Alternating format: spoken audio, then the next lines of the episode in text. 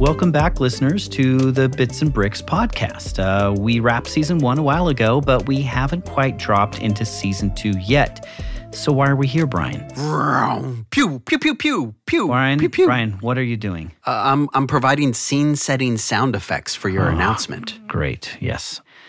Happy May the Fourth, everyone. Pew, we might as well pew, pew, just pew, yeah, we might as well just get that out of the way. Yes, it's May the Fourth, and before Brian tries to do his R two D two screech, let's hop into this one-off special episode. But make sure you come back later in the month for a full-fledged return of Bits and Bricks season two. Bits and bricks. Welcome to Bits and Bricks, a podcast about all things Lego games. I'm Ethan Vincent. And I'm Brian Crecente. Together, we look back at the rich 25 year history of LEGO games, chat with early developers and seasoned studios who have all tackled the creation of video games for one of the most popular and respected toy companies in the world, the LEGO Group. and race.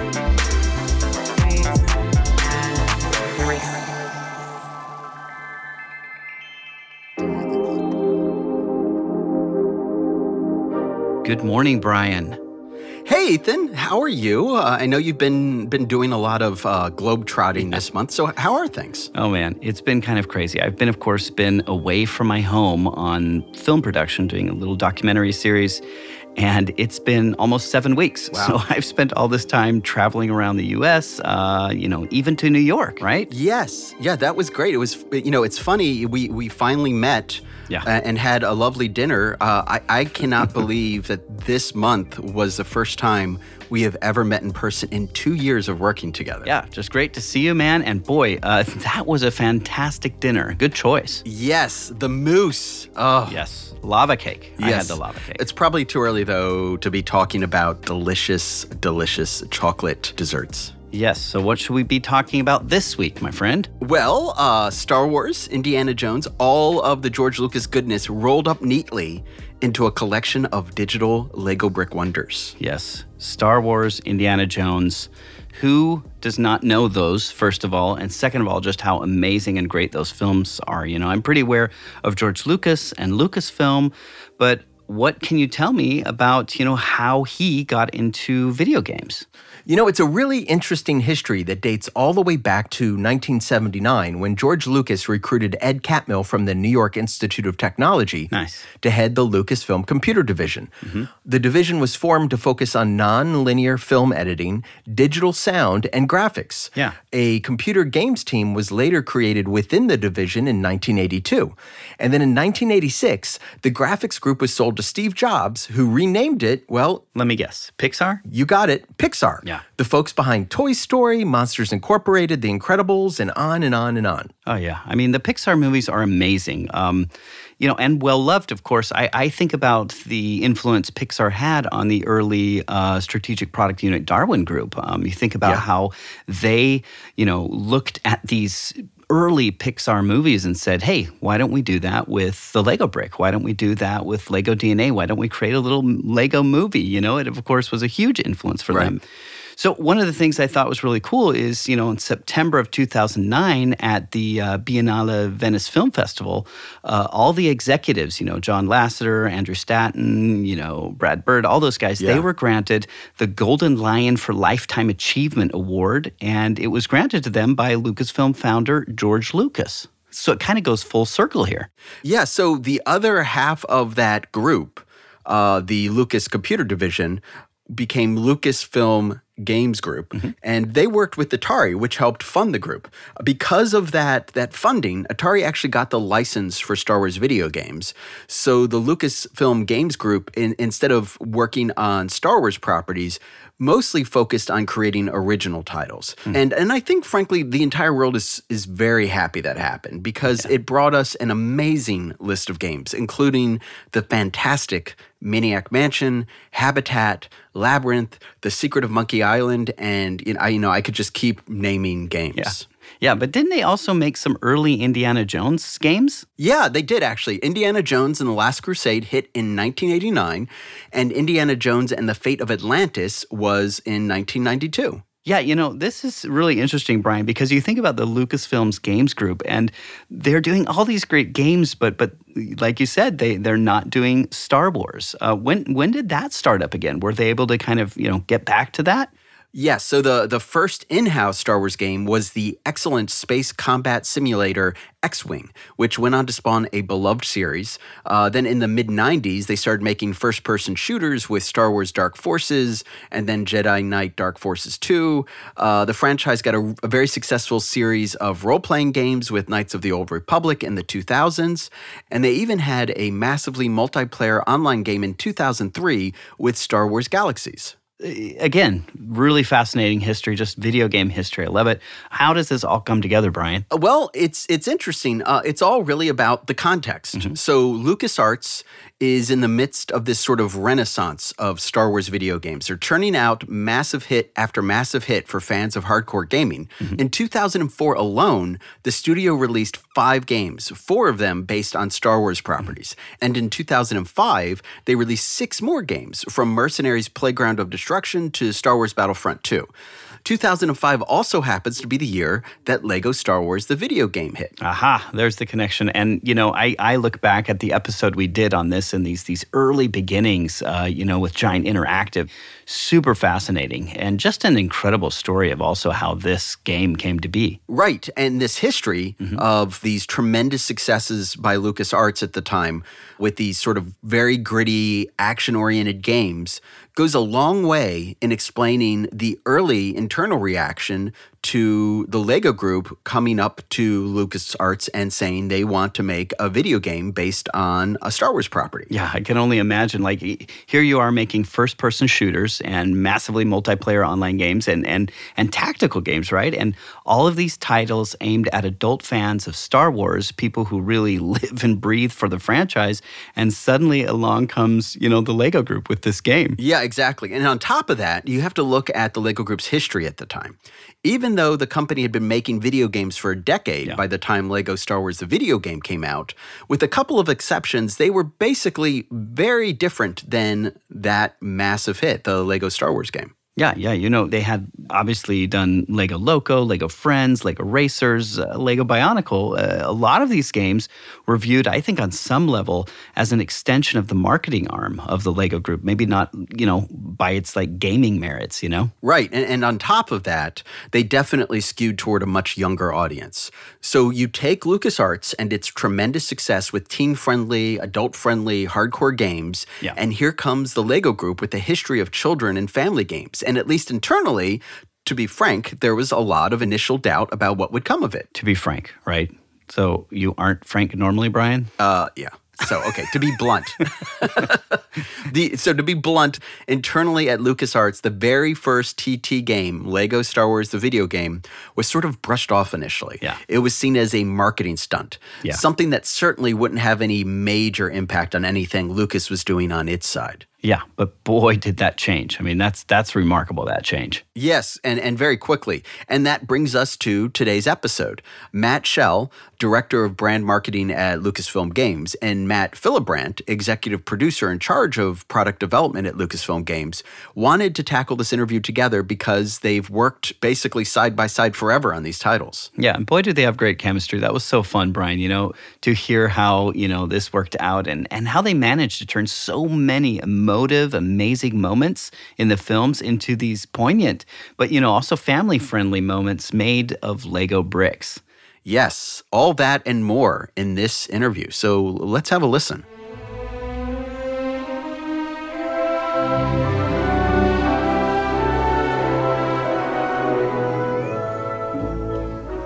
My name is Matt Shell. I'm the director of brand marketing at Lucasfilm Games. Um, yeah, so I uh, went to college for business and marketing and uh, graduated and started working at a strategic design and marketing firm. And Sega was one of our one of our clients. And I went to my first meeting there, and I said, "My God, I got to work at this place. This is the coolest coolest job I've ever I've ever seen." And uh, I got a job there and worked there for a little bit. And uh, when my department was was laid off, I said there's only two jobs that I think I could go to next that would make me happy. One of those was hosting the Tonight Show, which didn't seem like a real feasible option. And the other was working for Star Wars. And that was, God, probably 16, 17 years ago. And I've been here in a number of different roles throughout the last 15 years or so. I'm Matt Fillbrandt. I'm the executive producer in charge of product development at Lucasfilm Games. I actually worked at a law firm, but with the intention of going to law school. But after uh, having worked with attorneys in a in a high pressure law firm environment, I decided that probably wasn't a good path for me to take, and I wanted to try to get into something more creative. I was a huge video game fan. And so I had frequently been going to the Lucasfilm website, and lo and behold, a position opened up at LucasArts in the legal department. Um, had a lot of similarities with things that I'd been doing at that time in corporate law, and uh, took a chance applied for the position and ended up getting it with the mindset of knowing that I wanted to do something else. I didn't know what at that time, but I just wanted to get my foot in the door at Lucas. And uh, I made a transition over to production uh, back. I started there back in 1999. So I've been with the company for now like 22 years, I guess. And it's been a great ride so far. When when did you uh, both of you? I'm curious. When did you first hear about TT Games working on a Lucasfilm property. Um, and uh, what were your thoughts when you first heard that they there was going to be this sort of team up and, and, and the Lego group was involved? Yeah, I, I think that's probably more along uh, my timeline at, at LucasArts. This is Matt Shell speaking. You know, if you remember, we were working on all sorts of different games. Uh, you know, fl- flights games like Secret Weapons over Normandy and and uh, Armed and Dangerous and the Old Republic games. And there was, you know, one of the uh, my boss had come to me and told me that I was going to be working on this new Lego Star Wars game and to be honest, I think we all were kind of like, uh, you know, huh? Like that didn't make a, a whole lot of sense for us, given the other types of games we were working on, given what our audience looked like, uh, given the direction of the company. And so that that project came over to me primarily because um, it was really just a marketing relationship at the time. It, we were not publishing that game, so you know we we knew about TT. We we had a, very few conversations, and mostly it was just about working on sort of that creative, uh, the creative elements for the game with Eidos uh, and and working as more the the license holders on the title more so than we were from a production or marketing standpoint. Yeah, you know, it's interesting. You raise that an interesting point. If you look at sort of a snapshot of sort of the year before and the year of that game's release, no one would have expected a, a Lego game to come from one of the properties because you had the Battlefront games, you had Knights of the Old Republic, you had Mercenaries, Empire at War. So those are all T and up rated games that are certainly, like you said, they're sort of meant for a particular, I think, a very particular sort of audience. And then along comes this game that is at least at first blush, seems like it's tied directly to a much younger audience. Yeah, well, first off, you, you, gotta you gotta love those titles that you mentioned. Those were those were really exciting and fun times for us working on things like Mercenaries was was really a hoot. Yeah. If you remember, the Lego Star Wars game was sort of the first of these movie type games that you know had that Lego spin on them. Um, but before that, when we were thinking about Lego games, you were you were talking about you know little kid games and Right. little builders and and you know games that took advantage of the Lego generic minifigs, uh, and there was it was nothing like the the Lego games that we know today.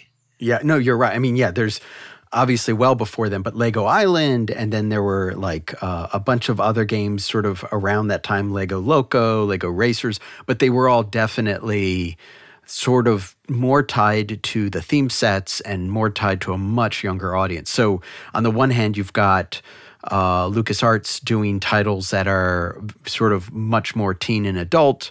And on the other, you have L- the Lego group doing titles that are much younger and theme set themed. And then the output is something that doesn't match either of those, which is, I think, really fascinating. Yeah, I think anybody that says we heard about making Lego Star Wars the video game and thought, "Oh, this is going to be a huge hit and this is makes perfect sense." You know, I'd be the first to tell you they were lying because uh, that that was not exactly the first thought that any of us had. You know, it, it took a lot of convincing. And there were a lot of a lot of conversations that happened in order to to convince us that this is really, you know, going to be the match made in heaven as it's turned out to be. Matt, uh, this is Ethan here. I, I, think that it's interesting what you said about you know not too many people having that foresight about the potential success. Uh, but I also remember in putting another episode of Bits and Bricks together on TT Games that Brian and I heard the story of one of the producers at Lucasfilm Games uh, getting these builds and, and, looking at them, you know, do, doing check-ins on them, and with every successive build that came in, you know, more and more people were showing up to play it and and crowding around behind this person. And by the end, it was like a sudden realization, at least, you know, among the developers, that there's this really fun game there. And uh, I guess my question is, is, is this an urban myth or, or is that true? Yeah, I think that's true. I mean, we certainly we certainly grew with the game, you know, as we were getting a better understanding of it and seeing how all this sort of magic came to be. You know, the that fun and tongue-in-cheek nature of the game, the the whimsy of the game you really don't understand it until you see it. It's not the kind of thing that can be described really easily and translates to something that makes people go, "Oh yeah, that you know that's a great idea. That makes perfect sense." And so once people started getting their hands on it, seeing it, getting videos of the gameplay and the cutscenes, I I think it really started to translate to something that made sense for all of us. Now, Matt, Fillbrandt, what was your first sort of realization that there was a, a Lego game in the works or a TT game with one of the properties? Um, you know, people I think were, were familiar with the fact that the Lego group had been working with uh, Lucasfilm Licensing to put out the physical brick set since about the late 90s and so there and that proved i think to be quite successful and so you could sort of imagine it wasn't like you know this was the first time that that the lego group and Lucasfilm and Star Wars had, had done something together. So you start to think about the sets that you might have been familiar with and how those were going to come to life in animation and how are they going to do that with this, you know, these hard plastic bits and how are the characters going to work. And so I think that was like a very interesting thing because most of the people that I know that are in gaming or have had kids remember their time with Lego as kids. Uh, that's kind of a magical time uh, in in your sort sort of coming of age, and uh, it sort of awakened uh, this playfulness, I think, in all of us that there could be something pretty fun there to be able to interact with those elements and relive uh, elements of the the various trilogies through that medium in a, in a totally unique and in, in a way that's completely ownable to these series of games that you really don't get anywhere else, I think. When you look at that first game, one of the things that really stands out in my mind is the fact that it it sort of minted a very specific type of humor that uh, TT Games was able to to use throughout all of the properties, the Lego games that they've come out with since, which seems to appeal both to children and adults. Uh, and I'm just curious, you know, they're, they're sort of doing this on the fly with this first game. Do you think that it uh, did it sort of translate well when it came to those Star Wars and Indy properties, or like do, do you feel like that was a, a struggle initially? From my perspective, I, I think it worked. I, I mean, I, I think it, it, was so f- kind of fresh and new from that perspective that you know, kind of hats off to Howard Roffman for taking a chance with something like this that really hadn't been done before with an IP and had the vision to see you know, potentially building off of the success of the brick, uh, physical brick side of the business, that there could be something special here. And, uh, you know, I think because of that sense of humor, you know, hats off to Jon Burton and the folks at TT at the time that were able to kind of bring their vision and, and that whimsical element to this property that that married uh, what effectively is a you know a really a kid's toy and sort of the ability to break things apart and build things and all those different elements in a way that was that was so compelling. Yeah, I think just to just to add to that, Matt sort of hints at it, but I think that humor that you talk about is really what allows this game to cross so many barriers and, and boundaries uh, of its audience, you know, and uh, it is a kid's game, you know, and it does primarily uh, speak to to to kids um, in in the type of gameplay, but the humor is what allows adults and you know different different um, demographics to to find this enjoyable to play on their own. Like this isn't you know you'd think it would just be a game that kids would play or maybe parents would play to introduce their their kids uh, to star wars but plenty of adults find it really enjoyable and i think primarily because of that humor aspect you know the the little the little you know um, you know putting things on their head a little bit and telling just a slightly different story with a humor humorous bent to it uh, really allows it to reach a much different audience. So, Brian, what I'm hearing both Matt saying here in this interview too is is just how skeptical and surprised they were about Lego Star Wars, the video game. Right. But but I'm reminded of you know that they weren't the only ones. There there were people who bankrolled the game, even potential publishers who seemed disinterested in the idea behind the game. Yeah, that's true. Uh, you know, in fact, uh, we did an interview with Tom Stone, Yeah. uh, who uh, was the founder of Giant Interactive, which was a studio that was later bought out by Traveller's Tales to become TT Games. He talked a lot about what it was like to sort of shop this game around before it had a publisher. And we, we chatted with a bunch of people about those early years at TT and about Lego Star Wars, the video game, back in episode 9 in Bits and Bricks Season 1. Let's take a listen. You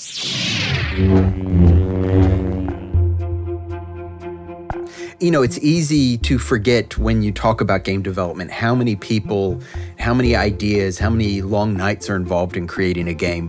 Um, Burton tells us that much of those core ideas tied to sort of the foundational work of this game and, and in turn, sort of all the games that came after it came from people like John Hodgkinson and James Cunliffe and, and Jeremy Pardon. He said he he liked the idea of having this uh, having a lot of different characters in the game, each with their own abilities, uh, because it, uh, of something that he he saw and played on an old ZX Spectrum, uh, this old game called Thunderbirds. Uh, and, and so that's where some of that inspiration came from. So anyway, uh, one, once the deal was made and Traveller's Tales uh, were deep into development of the game, Giant Interactive still had one really big issue they had to solve, and that was they needed to find someone who could publish a- and disseminate their game to retailers around the world. we took a trip to Los Angeles and we met with THQ, we met with Activision, and we met with Electronic Arts. We had already previously met with Ubisoft and we'd met with Eidos. Um, I think I think they were the five publishers that we met with. I, re- I then received a phone call from Activision at the time saying, really enjoyed uh, the demo, but we don't think this game's going to succeed, so we're not. We don't want to be your distribution partner. I got a similar phone call from THQ saying, "Yeah, you know, we think it's like an interesting idea, but we don't think it's that big an idea. So actually, we don't want to be your distribution partner." And then I, and then because I'd worked for Electronic Arts, I thought, well, they'll be on board. Um, you know, we'd already worked with Electronic Arts on some Lego stuff. I thought they might be on board. Um, they actually turned me down as well. So at this point, I was thinking, "Ooh, this this could be interesting." So we've got this game that we were working on, developing it, and we're not going to be able to find a worldwide distribution partner.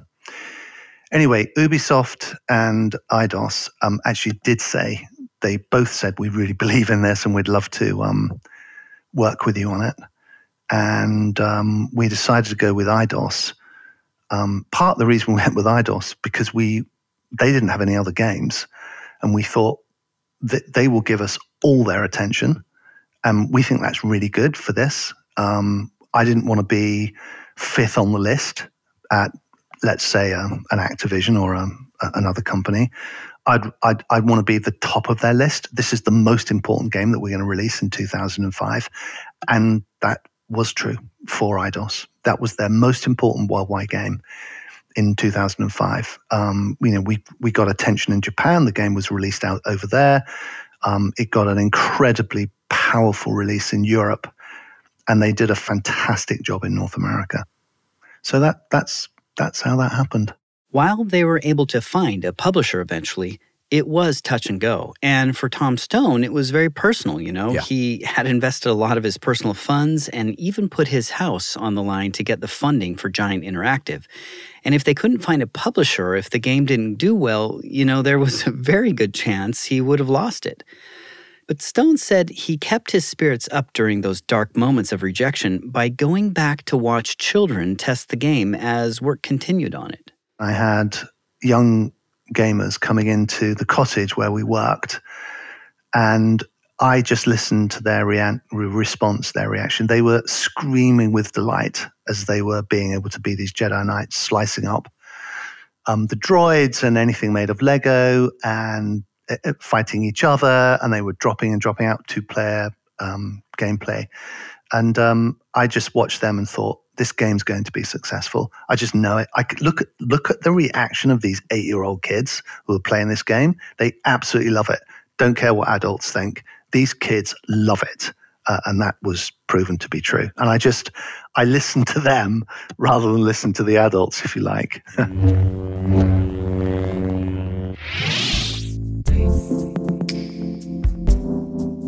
That quote there from from Tom Stone, Brian, I, I love it how he talks about that experience. And and there's a lot more to hear in that season one, episode nine. So so make sure you give that a listen if you haven't already. Mm-hmm. But now back to the two Matts who are about to talk about stormtroopers in hot tubs and an award winning commercial about a brick bowel movement so absurd that it required not one, but two swear bleeps. One of the things that I mean, you both sort of touched on this. This sort of there's this sense of irreverence that I feel like most people, if they came to Lucasfilm or came to any other uh, IP owner, they would say, "No, you can't do that." And the one, the example I think of is, uh, I think the very first. Well, maybe it's not the first one I saw, but it was certainly the one that stuck in my head. There's a scene in, I think it's Lego Star Wars Two, uh, the original trilogy. Just a tiny little scene where you find these stormtroopers hanging out in a bathtub, and I- remember when I saw that. First off, I thought it was hilarious, but like the very second thought I had was, how did they get that approved?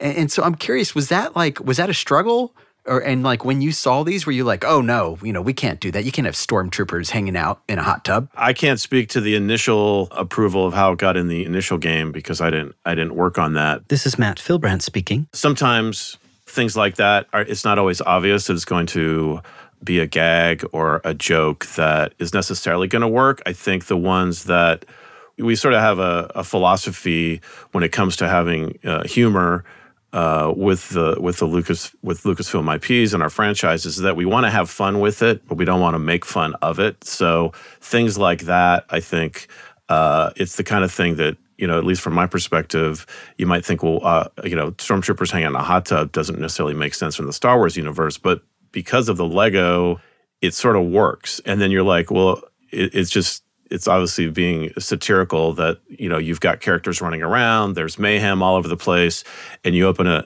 open a secret door and all of a sudden you you find a bunch of uh, stormtroopers with their helmets on sitting in a in a hot tub just instantly uh, is a great gag that's just funny. So um, I know that's one that we have brought back and and done a bit of homage to in uh, the Force Awaken games, et, et cetera. And so, uh, you know, once it, when things like that work, you know, you want to like, you know, pay respect to them because they're they're so good. Yeah, I think I'll just add, you know, our, our involvement back in 2005, This is Matt Shell. there was very little work for us to do other than, I mean, I, I, I joke, but I, I think my primary role in that title was a, was getting the sticker approved, which had, you know, the, the sticker that called out the, the film episode three that the story elements from that movie were in the game. It was literally just a sticker on the cover of the box, and I think we worked on the key art.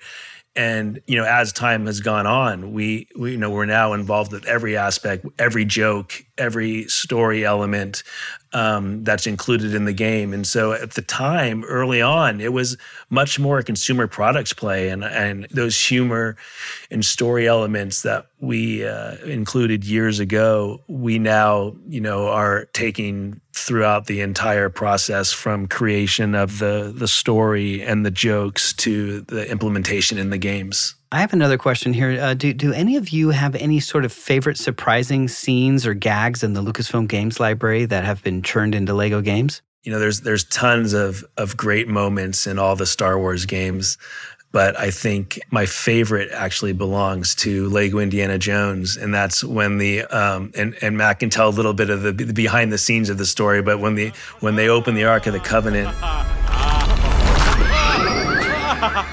and the disco ball comes out and everybody starts disco dancing was a was an E3 demo moment I'll never forget and one of the more enjoyable moments for me uh, Yeah. as it as it relates to that franchise. Yeah.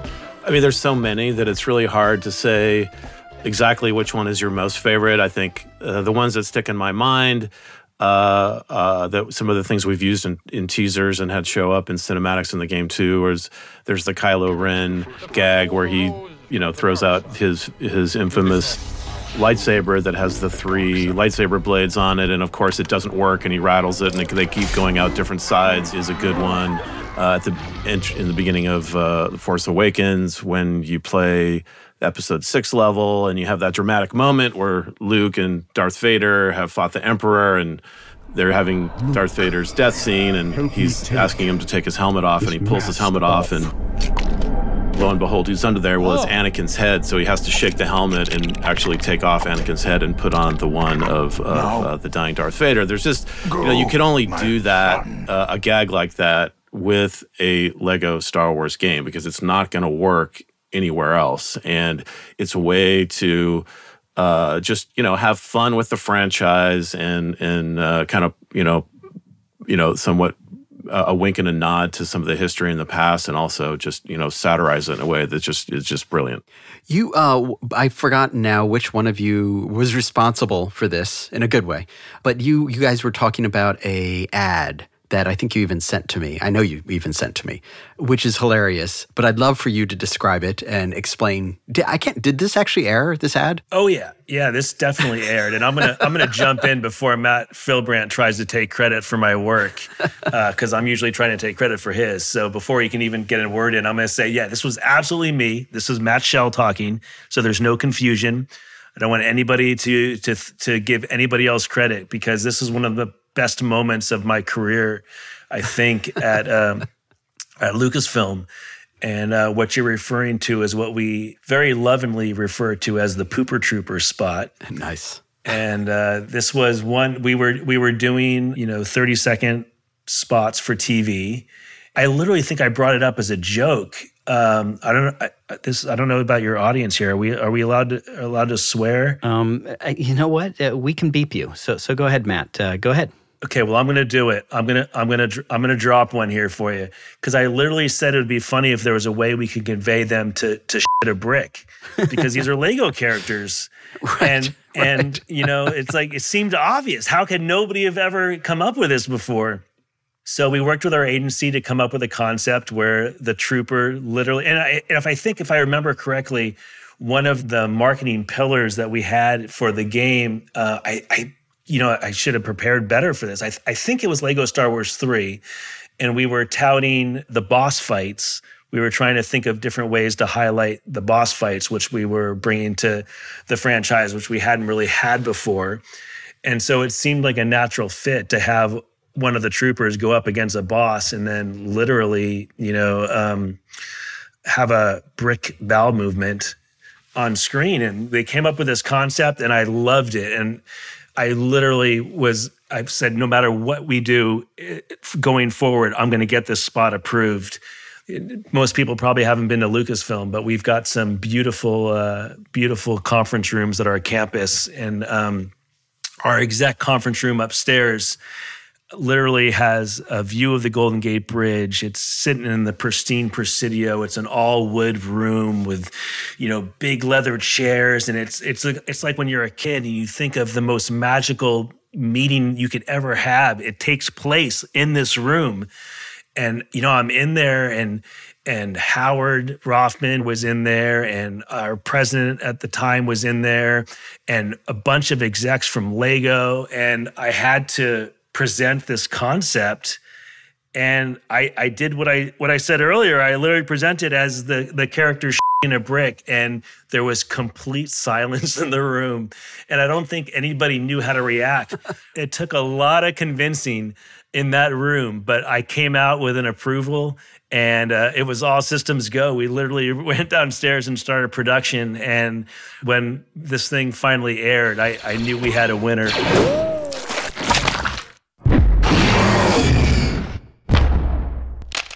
Lego Star Wars 3. In fact, I think that was the first acceptance speech I ever had to give was for the marketing awards we won for that spot. It was it That's was awesome. uh, it was a great a great time, a great project, and one that I am exceptionally proud of. It's the only project I've ever worked on that has included Lego poop. I can confidently tell you that. You could have had a whole backstory. Had it be, you could have had it been a, a red brick, and then you could say that he had beets for dinner the night before, and like it could have been a whole thing. But you didn't. You didn't. You're hired. That is Yes. my kind of humor.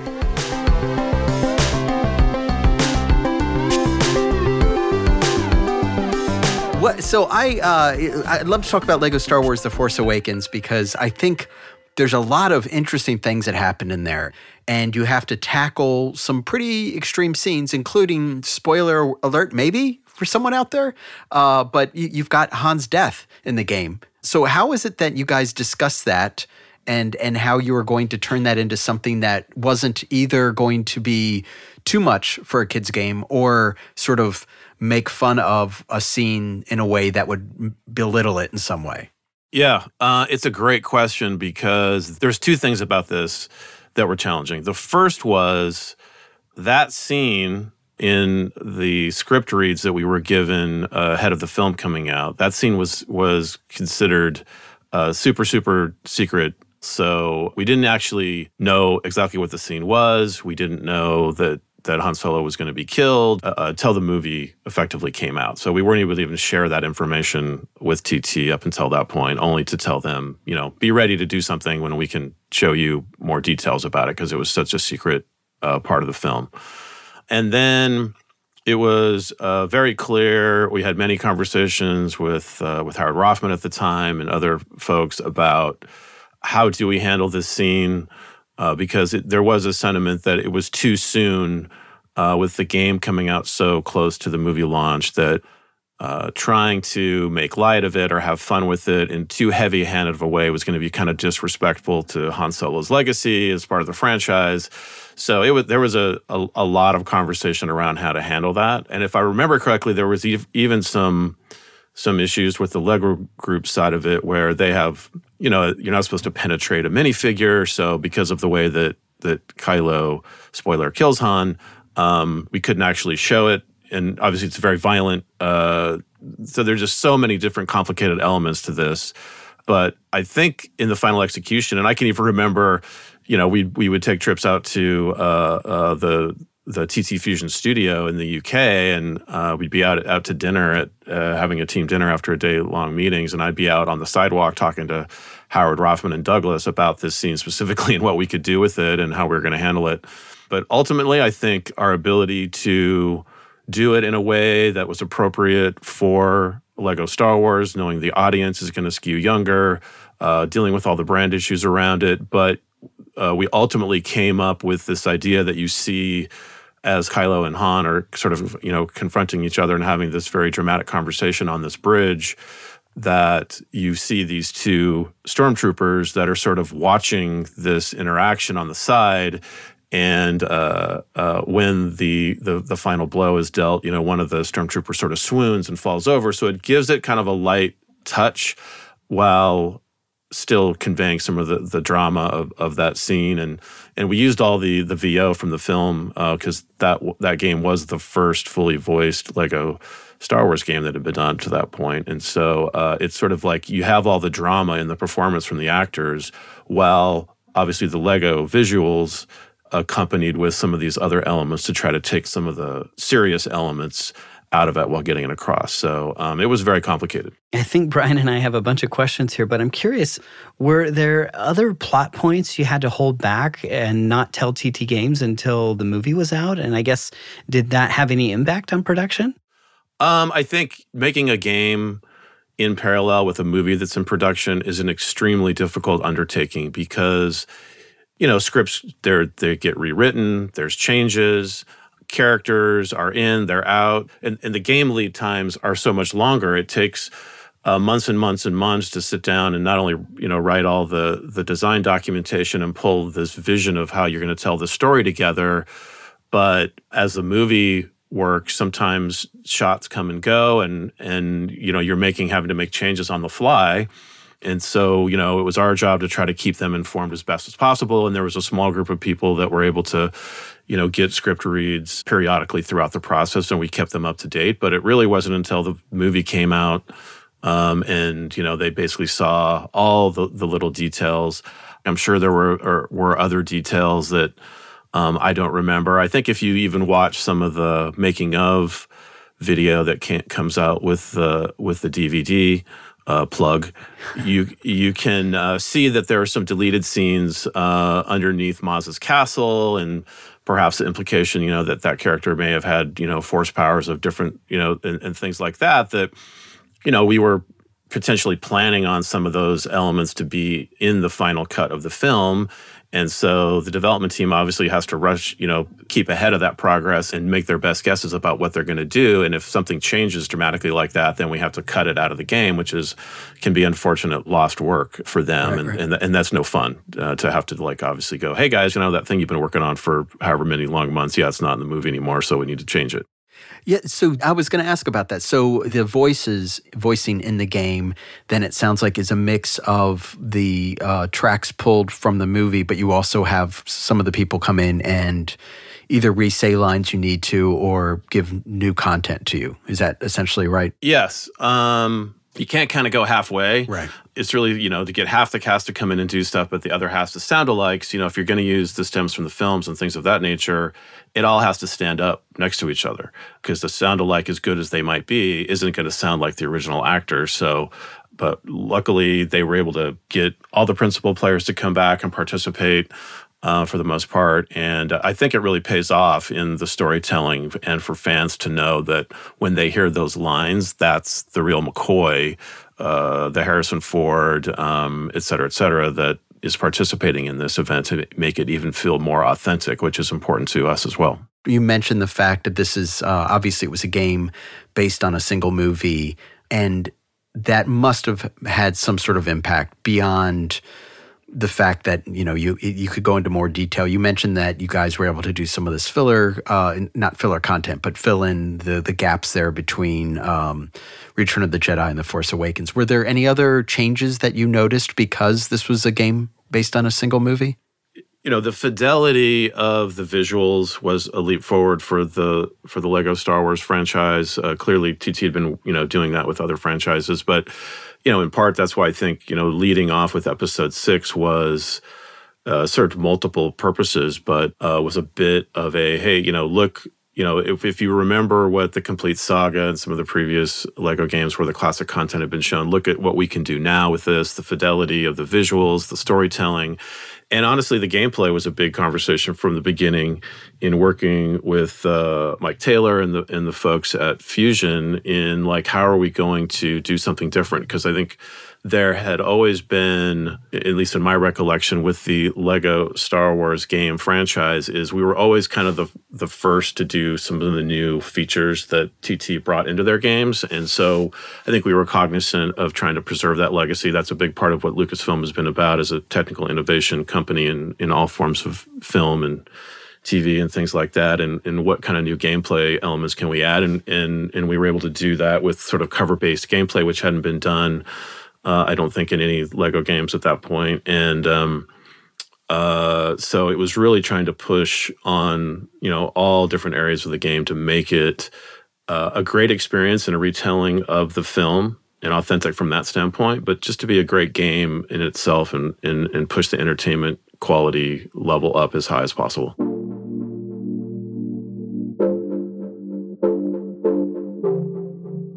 Okay, so we've we've spent a lot of time here speaking with the two Matts uh, about working with TT Games, but we wanted to kind of flip this a little bit too and hear from the other side of that collaboration and what that was like. That's why we invited Jonathan Smith, head of production at TT Games, to talk about the studio's skillful work with Lucasfilm.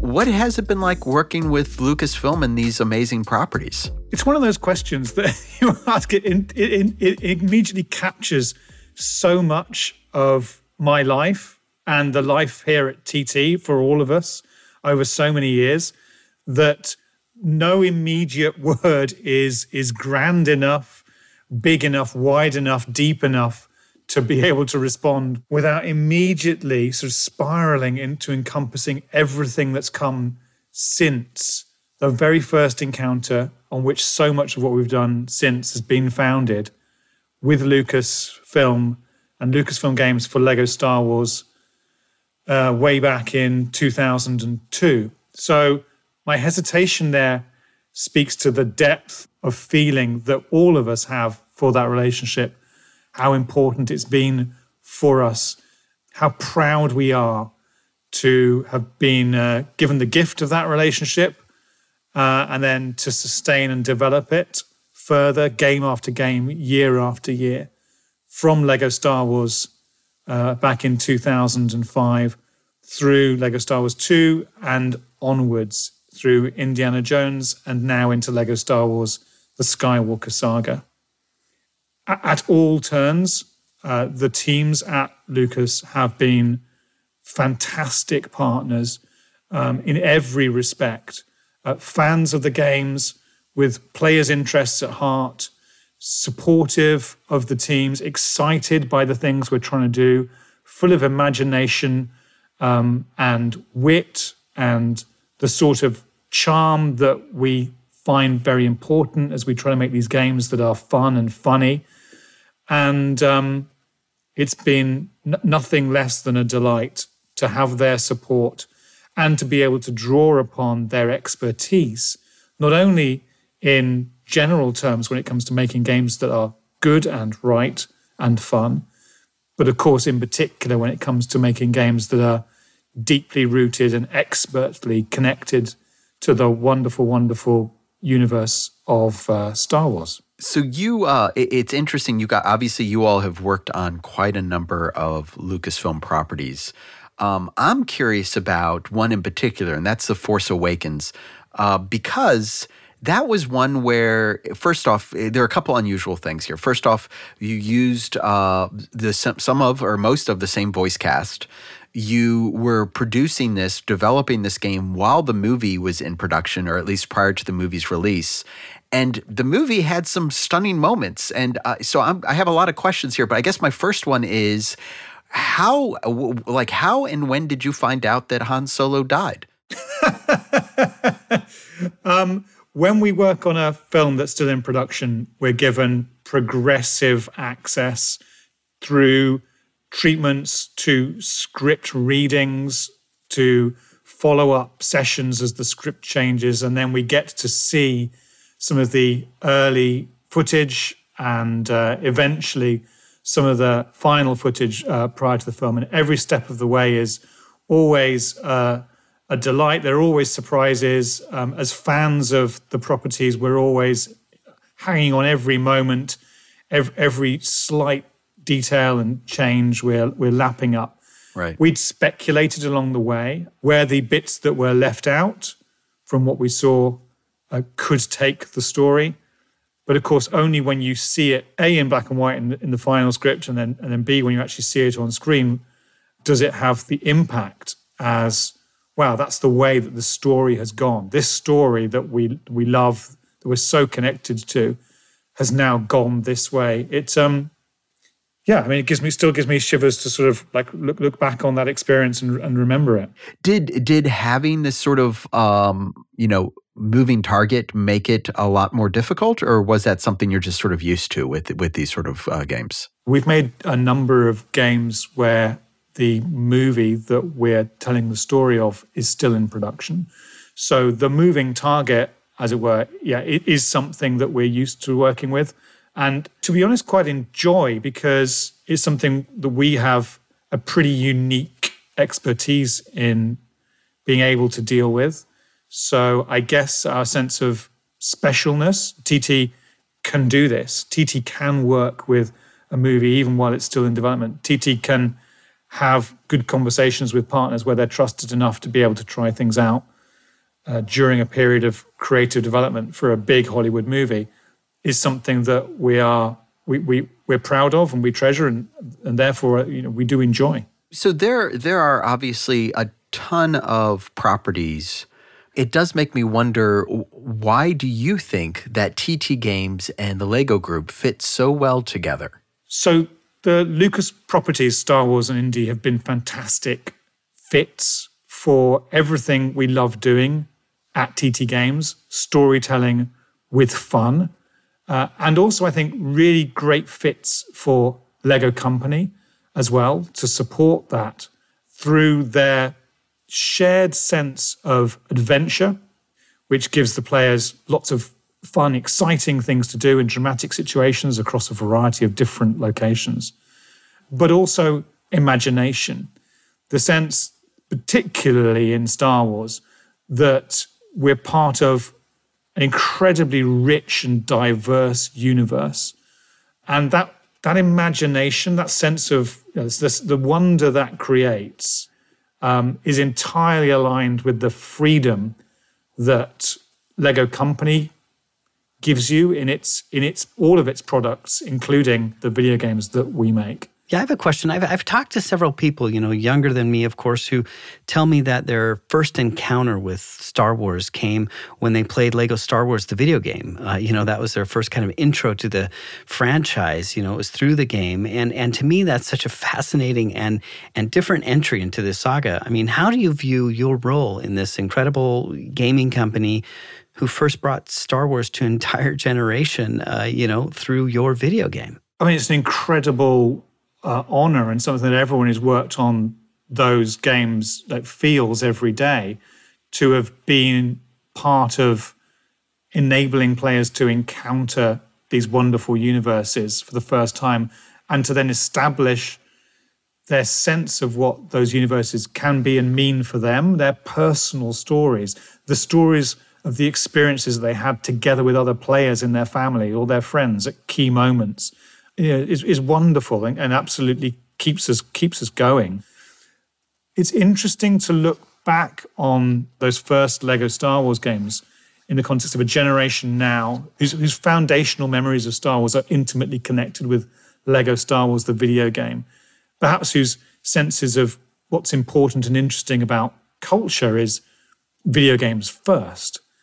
Um, there was something about the freedom that Lego gave us.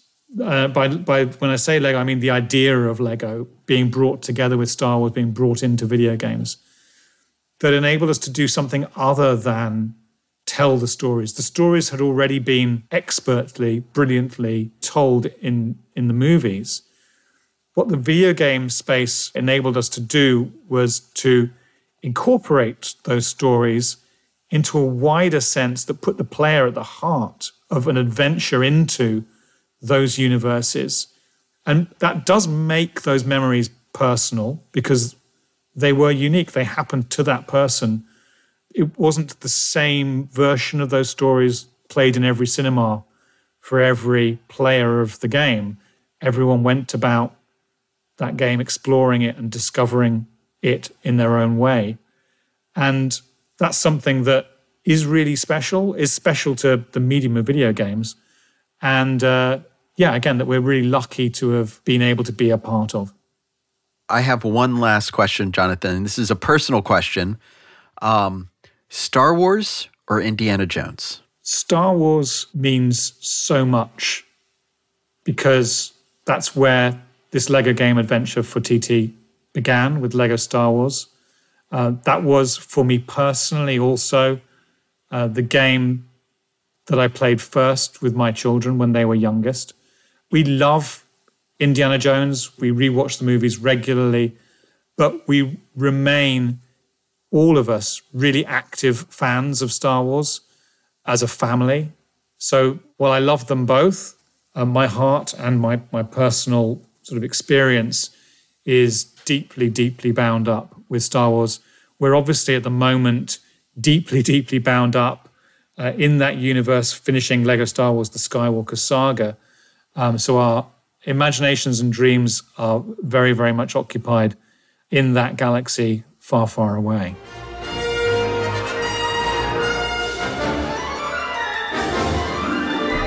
I really like that interview with Jonathan, and Yeah. and uh, obviously we need to get back to our interview with Matt Shell and Matt Fillbrandt. You know, the two wrap things up with the discussion of the surprisingly influential power of a Lego video game, especially, as Jonathan put it, in a galaxy far, far away.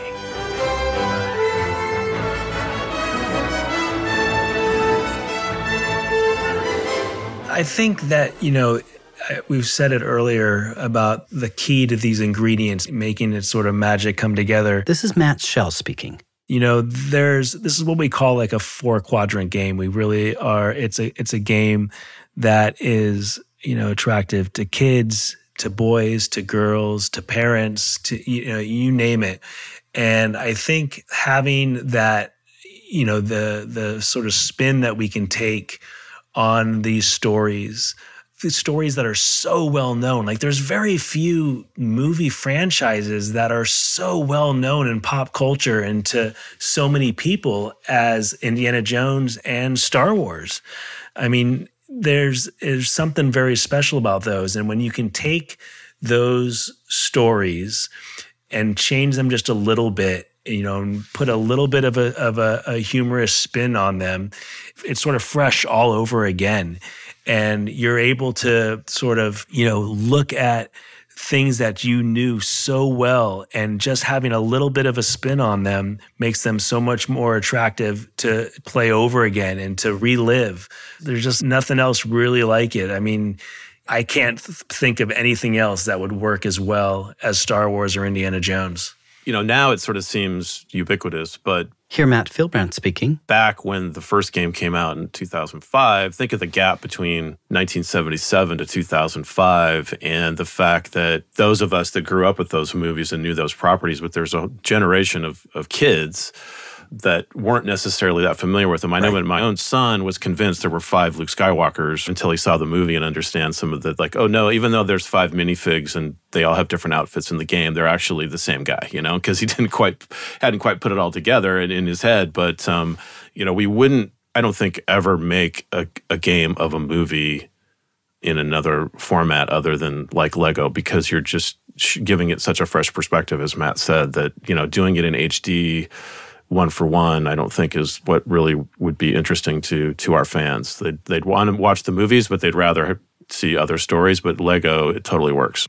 yeah i think that's a it's a great point that matt brings up Here, Matt Shell again. we really are introducing a whole generation of of people to Star Wars through these games and that's why you'll see now you know a lot of things that we we consider when we're doing the marketing is we won't even talk about the fact here's another spoiler since Matt spoiled that um, Kylo killed Han Solo I'm going to throw out another spoiler which may not this is this is very very nichey so it may not be as widely known but um, Luke Skywalker's father is a very, very popular character in the Star Wars universe. I'll try. I'll try not to ruin it. Okay, thank you. But that's that's something that we don't even really talk about in marketing to the games before. So because we don't want people to to for those that are experiencing this for the first time, we don't want to ruin that surprise in a you know a, a trailer or a TV commercial.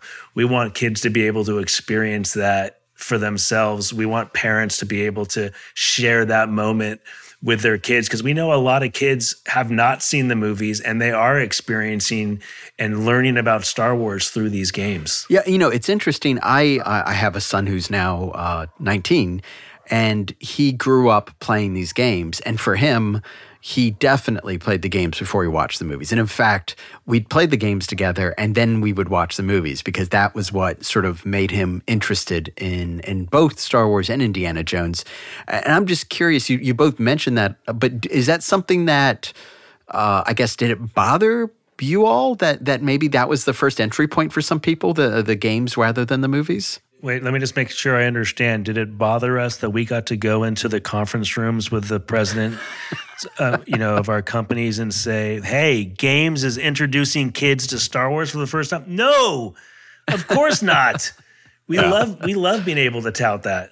Yeah, I, I mean it's it's amazing. I, I have heard uh, again, not you know anecdotally that it has done a lot for uh, at least a, a certain generation of of gamer and of film watcher, I guess, uh, when it comes to exposing uh, children to and not just to the movies, but also to to some Lego toys. Like that game, those games were sort of the entry point to both those worlds, which I to me is so interesting. Yeah, I mean that's that's absolutely true. We've seen it go in places like E3 and Star Wars Celebration, where you're able to talk to the fans and and talk to families and hear their stories. We know this is a fact that this is Star Wars for them, right? You know, until they're until they're introduced to the movies and TV shows. Excellent. Is there anything else either either of you would like to add about uh, working with uh, TT Games um, with your properties? You know, from the development side, they've been great partners. This is Matt Fillbrandt speaking. It was a, a great experience working with them on The Force Awakens, and we're continuing to work with them very closely on uh, the Skywalker saga. And we can't wait to uh, release that game out to the public uh, soon. Um, but uh, and all our par- and our partners at the Lego Group. It's one thing when you know you have one IP holder involved, and it's a much more complicated process when there's multiple stakeholders. But we have a great relationship among the three or four parties, I guess, with Warner Brothers involved as well, and uh, well, we look forward to bringing more games uh, out to fans in the future. Thanks for listening to our May the 4th special episode. Tune in for season two of Bits and Bricks starting Wednesday, May 26th.